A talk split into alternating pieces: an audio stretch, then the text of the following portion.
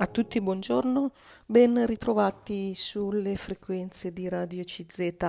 Andiamo un po' a leggere qualche notizia sparsa nelle varie settori per eh, vedere che cosa accade intorno a noi e queste notizie sono anche occasione, insomma, per riflettere un po' insieme su quello che sta succedendo per ehm, cogliere anche i cambiamenti in corso questo tempo della pandemia, volenti o nolenti, ci ha costretti tutti anche al cambiamento e quindi alcune notizie ci eh, sottolineano proprio questo. Prima di tutto vi leggo questa. Gli italiani eh, hanno apprezzato molto gli audiolibri, i libri da ascoltare Rispetto al 2020, lo scorso anno è stato registrato l'11% in più di ascoltatori, che porta il totale a 10 milioni di ascoltatori di audiolibri. Lo rivelano i dati di una ricerca condotta eh, per Audible, una grande piattaforma che vende appunto questi prodotti, gli audiolibri e, e da questi dati, per esempio, si evince che il romanzo più ascoltato è stato Harry Potter e la pietra filosofale, mentre il tipico audiolettore ha un'età compresa tra i 25 e i 34 anni. Dunque nel tempo della pandemia si è tornati all'intrattenimento nella lettura dei libri, ma ancora come novità anche all'ascolto dei libri letti per noi negli audiolibri. Ecco, chiudo le virgolette, sì, mm, sono i più giovani naturalmente che hanno accesso a queste risorse, eh, a volte li vediamo con il telefono, lo smartphone, insomma, in mano e, non sappiamo che magari stanno ascoltando eh, appunto un libro. È come se si leggesse, ma non si fa neppure la, la fatica di leggere perché c'è la voce che legge per noi nell'audiolibro appunto. E sono tantissimi questi titoli che si possono acquistare, alcuni anche gratuiti, una risorsa in più che ci mette a disposizione la tecnologia per intrattenersi in modo anche costruttivo, direi, e che sicuramente nel tempo degli isolamenti forzati per eh, la pandemia, per l'emergenza sanitaria, ecco sicuramente tutte queste tecnologie, questi prodotti sono cresciuti, come anche eh, avrete sentito, eh, si è tornati a, mm, a, richiedere i libri, i libri in prestito nelle biblioteche, eh, si è ritornati a leggere. Questo momento così eh, particolare appunto di eh, intrattenimento, ma anche di appunto formazione, di crescita con la lettura. Mi pare che c'era un dato 25% in più anche di questi um, acquisti di libri e di prestiti presso le biblioteche. Eh, vi leggo ancora un'altra notizia così un po' eh, di ehm, eh, diciamo così sparse per il mondo per quanto riguarda i musei. La pandemia ha fermato molte attività, tra le altre, come eh, sappiamo, quelle delle visite nei musei e anche quella dei paleontologi, che non potendo viaggiare per il mondo hanno scavato nei sotterranei proprio dei musei. Queste ricerche hanno dato risultati eh, pieni di sorprese. Dalle collezioni di Milano, Zurigo e Tubinga sono riemersi i resti di cinque esemplari mai studiati prima di Ittiosauro, un rettile acquatico che aveva eh, vissuto eh, 240 milioni di anni fa, molto prima dei dinosauri. Erano appunto eh, eh arrivati dagli scavi del giacimento di Besano Monte San Giorgio al confine tra l'Italia e la Svizzera. E, e in questa località eh, erano appunto, avevano avuto una grande importanza questi scavi, e, e tanto che la località eh, aveva poi dato il nome a queste, eh, scoperta a queste specie appunto antichissime di rettile acquatico. Gli individui scoperti sono morsi a diversi stadi della crescita, il gi- più giovane lungo poco più di un metro, il più vecchio 8 metri. Sono esemplari rari, spiegano i paleontologi. Tre di essi non erano mai stati descritti prima, due sono stati erroneamente attribuiti a un'altra specie, perciò il lavoro dei paleontologi dentro eh, i eh, sotterranei dei musei sono stati utilissimi per restituire appunto agli studiosi e quindi anche al pubblico questi resti, questi reperti. Ecco, chiudere virgolette, sapete, c'è eh, sempre qualcosa eh, che giace nei nostri musei e che ancora non è, non è stato studiato, non è stato catalogato. Sembra paradossale, ma soprattutto in Italia è proprio così. E quindi eh, anche in questo senso il tempo della pandemia ha dato modo all'interno di questi archivi di poter accedere, fare un po' di ordine probabilmente, poter mm, eh, diciamo dare spazio a qualche cosa che giaceva nei, mh, mm, dentro i magazzini dei musei stessi appunto. E vi leggo l'ultima notizia che riguarda ancora eh, i nostri giorni così. Da una parte il Giappone, nei prossimi dieci anni la Philip Morris interromperà la vendita di sigarette in Giappone, rendendo quel paese il primo del pianeta dove non si fuma più. La, eh, una delle più grandi produttrici di sigarette al mondo, cioè la Philip Morris, procederà in questo modo perché punta a sostituire quei prodotti così dannosi per la salute, le sigarette, con altri prodotti che eh, dovrebbero essere meno dannosi. Primo tra tutti eh, un dispositivo che dovrebbe dare la stessa eh, effusione del tabacco però senza bruciarlo.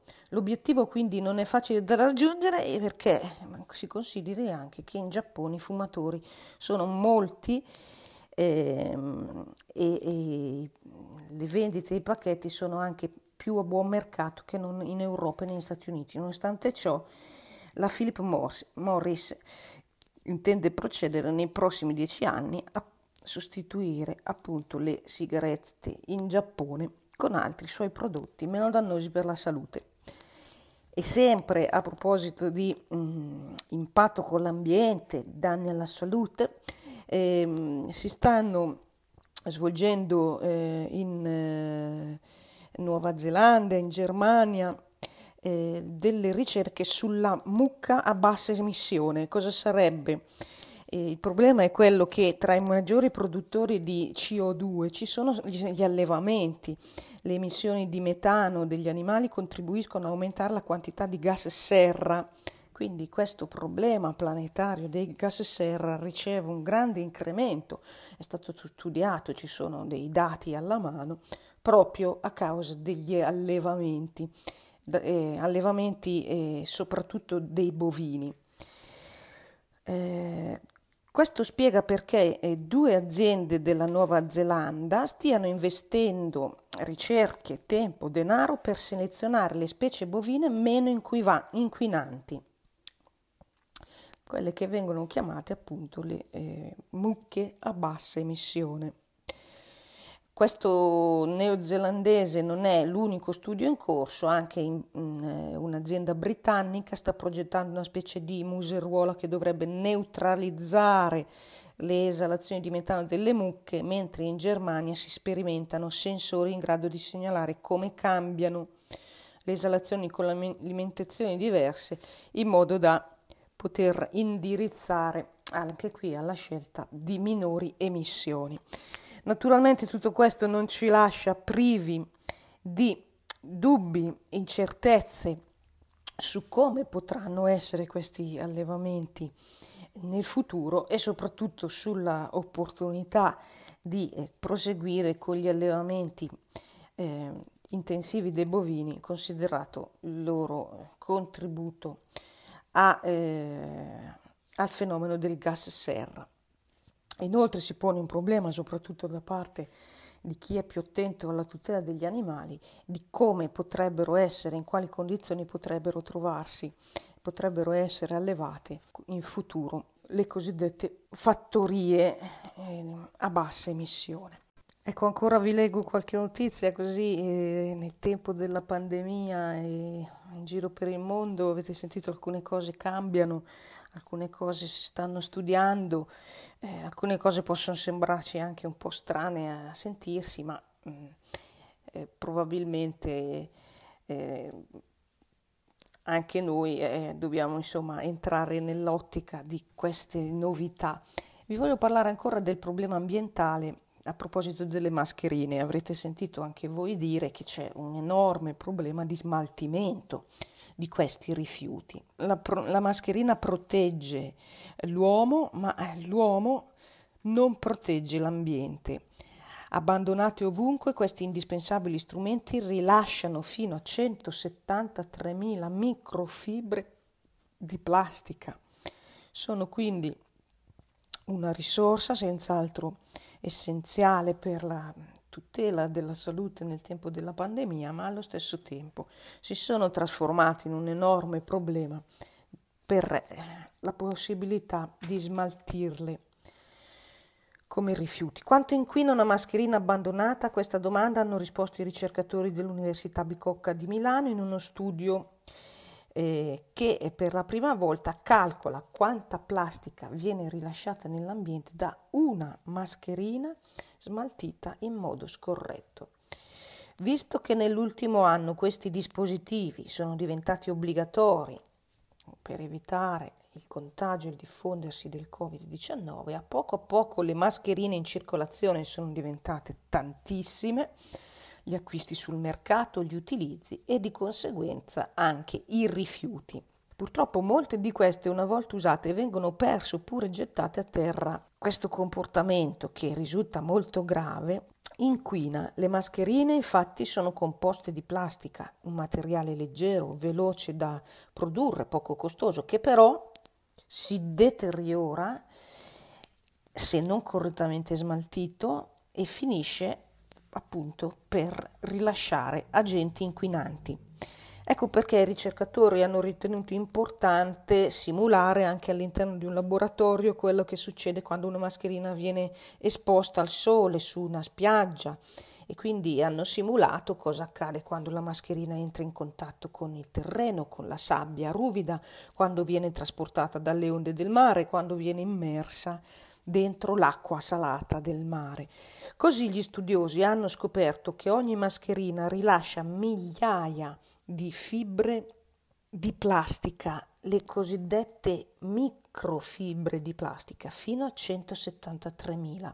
Questo numero spiega uno studioso, ha stupito perché eh, inizialmente sembrava che il materiale plastico rilasciato fosse molto, molto meno. Perciò se dovessimo moltiplicare questo numero di eh, 173.000 microfibre di plastica di ogni mascherina per il numero di mascherine abbandonate o non correttamente smarrite, ci possiamo davvero immaginare il danno che sta subendo l'ambiente per questo nuovo rifiuto. Il sole rende la mascherina più fragile, la sabbia eh, corrode in superficie la mascherina, le onde scuotono eh, le fibre e perciò emergono, fuoriescono queste microfibre plastiche, soprattutto nel mare, dove il danno poi diventa addirittura peggiore per il flusso entro il quale la diffusione, entro il quale questi eh, rifiuti, queste microfibre di plastica entrano e si diffondono in, in ogni luogo. Questo perciò eh, è il messaggio importantissimo. La mascherina, una volta che è stata utilizzata, deve essere buttata e smaltita correttamente. Ecco, e vi dicevo ancora a proposito di questo tema, eh, sicuramente ne avete sentito accennare delle, delle mascherine, dell'inquinamento, altri dati da quando è iniziata l'emergenza sanitaria, ogni mese in tutto il mondo vengono usati 129 miliardi di mascherine, ogni minuto nel pianeta ne sono buttate via 3 milioni, cifre enormi che preoccupano gli ambientalisti. Purtroppo, dicono vari studi, gran parte di queste mascherine non correttamente smaltite finiscono nei mari. L'associazione Ocean Asia, per esempio, ha calcolato che soltanto l'anno scorso un miliardo e mezzo di mascherine sono arrivate negli oceani e che la comparsa di questi nuovi oggetti ha aggiunto 6.500 tonnellate ai rifiuti di plastica già presenti e che navighino già, come è stato già dimostrato, nelle acque formando addirittura dei conglomerati o delle enormi isole di plastica. Questa situazione è risultata preoccupante proprio per la tutela dell'ambiente, ma è preoccupante anche per la salute dell'uomo.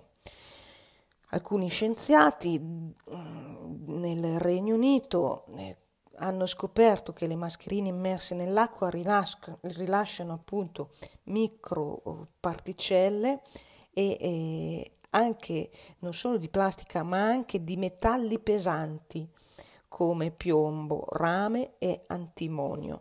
Si tratta di sostanze inquinanti che a causa della loro piccola dimensione potrebbero essere inghiottite dai pesci e poi attraverso il ciclo alimentare, attraverso di loro finire appunto sulle nostre tavole. Questo significherebbe mettere a rischio ancora di più la salute dell'uomo. Ecco, chiudo le virgolette. Abbiamo sentito qualche informazione, qualche dato. Capiamo bene che eh, i fatti si ripetono, i fatti dell'inquinamento e si ripetono anche le responsabilità, si ripetono anche gli appelli, si ripete anche la necessità, insomma, di gestire questi fenomeni, anche questi fenomeni nuovi, nel senso di una attenzione, di una tutela per l'ambiente. Ecco, vi leggo l'ultima notizia, anche di questo abbiamo sentito parlare ampiamente, però è è importante ricordarla, è relativa ancora ai temi legati alla, ai vaccini. Eh, il fatto che gli Stati Uniti eh, hanno invertito la rotta e si sono detti favorevoli a una momentanea sospensione dei brevetti, svolta che però eh, risulta difficile realizzare nel breve periodo. Le circostanze straordinarie richiedono misure straordinarie con queste parole, alcuni giorni fa, gli Stati Uniti hanno annunciato il proprio sostegno alla proposta di rimuovere temporaneamente i brevetti sui pr- vaccini anti-Covid per aumentare la eh, loro produzione. Al momento le case farmaceutiche che li hanno scoperti sono le uniche ad avere le formule e dunque a poter fabbricare i eh, farmaci, brevetti dunque tutelati e esclusivi di proprietà delle case farmaceutiche. Con la sospensione dei brevetti, accompagnata dal trasferimento di tecnologie, altre aziende potrebbero quindi produrre i sieri a prezzi magari più bassi e questo consentirebbe sicuramente l'immunizzazione di molte più persone, soprattutto l'accesso ai vaccini da parte degli abitanti dei paesi del sud del mondo. La rimozione, dunque la sospensione, meglio, eh, dei brevetti dovrebbe offrire una possibilità di produzione con prezzi più bassi proprio a favore eh, dei paesi più svantaggiati. I dati ci dicono che in Africa meno del 2% della popolazione ha ricevuto oggi una eh, dose di vaccino, il 2%, contro il 25% dei cittadini degli Stati Uniti d'America e ormai quasi anche dell'Europa. Qui eh, c'è un problema senz'altro etico, una questione di etica, ma non è solo questo, è anche un problema sanitario, poiché come sappiamo bene eh, il fatto di essere immunizzati in tutto il mondo può dare la svolta e sconfiggere la pandemia. Viceversa, con la globalizzazione, un focolaio in un paese, per quanto apparentemente remoto, rischia di fare riesplodere la pandemia ovunque, proprio per il carattere di globalizzazione del, del nostro tempo. Con questa convinzione, a ottobre già dell'anno passato, India e Sudafrica presentarono la proposta di stop ai brevetti alla WTO, l'Organizzazione Mondiale del Commercio, eh, cioè un'istituzione internazionale che ha la competenza per decidere al riguardo. La possibilità è, è prevista nello stesso trattato istitutivo del WTO all'articolo 9 Subito oltre un centinaio di nazioni a medio e basso reddito si erano dichiarate favorevoli ed ad appoggiarle erano stati alcuni esperti, premi Nobel, scienziati, esponenti della cultura. Lo stesso Papa Francesco è intervenuto e chiede da più di un anno la condivisione di cure e la, di prevenzione, toccando anche questo punto del sospensione dei brevetti. La discussione perciò si è sviluppata, si è ampliata, purtroppo però si è arenata per l'opposizione delle grandi potenze, le quali risultano di fatto sensibili alla pressione dei proprietari, dei titolari dei vaccini, ossia dei eh, giganti del farmaco. A loro i brevetti garantiscono guadagni miliardari e dunque anche da parte delle decisioni eh, politiche risulta difficile eh, superare questi, eh, queste pressioni appunto dei mm, giganti eh, del farmaco. Ehm, la situazione dell'Europa eh, rispecchia proprio questo dibattito, non tutti i paesi concordano con questa apertura. Questo sicuramente ha delle motivazioni, poiché per organizzarsi anche su questo punto sicuramente servirà del tempo, però è necessario che vengano prese delle importanti decisioni a favore dei paesi del sud del mondo dove le, eh, i processi di vaccinazione sono ancora scarsissimi. Difficile dunque che la WTO decida alla prossima riunione a giugno, è più probabile un rinvio nell'autunno e auspicabilmente con la maturazione del dibattito a favore della eh, sospensione momentanea dei brevetti per le agenzie eh, farmaceutiche. Ecco, chiudo le virgolette anche qui, vedete come si intrecciano dietro queste notizie anche tanti temi che eh, l'attualità, diciamo, potremmo dire la storia, ecco, ci ha messo davanti e temi di tutela della salute, temi di amministrazione anche delle risorse, in questo caso appunto dei vaccini, quindi le risorse vitali.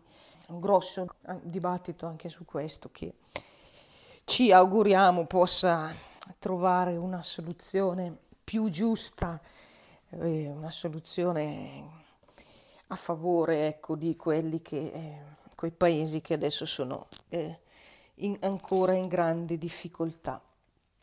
Ecco, su queste notizie varie che sentiamo spesso dai mass media, sui giornali, ecco, possiamo soffermarci anche a riflettere e, e cercare anche noi, insomma, di formarci un'opinione e trovare un senso ecco, in tutto quello che sta succedendo, anche con queste grandi novità che nel nostro tempo eh, si affacciano. Vi ringrazio dell'ascolto e vi saluto cordialmente.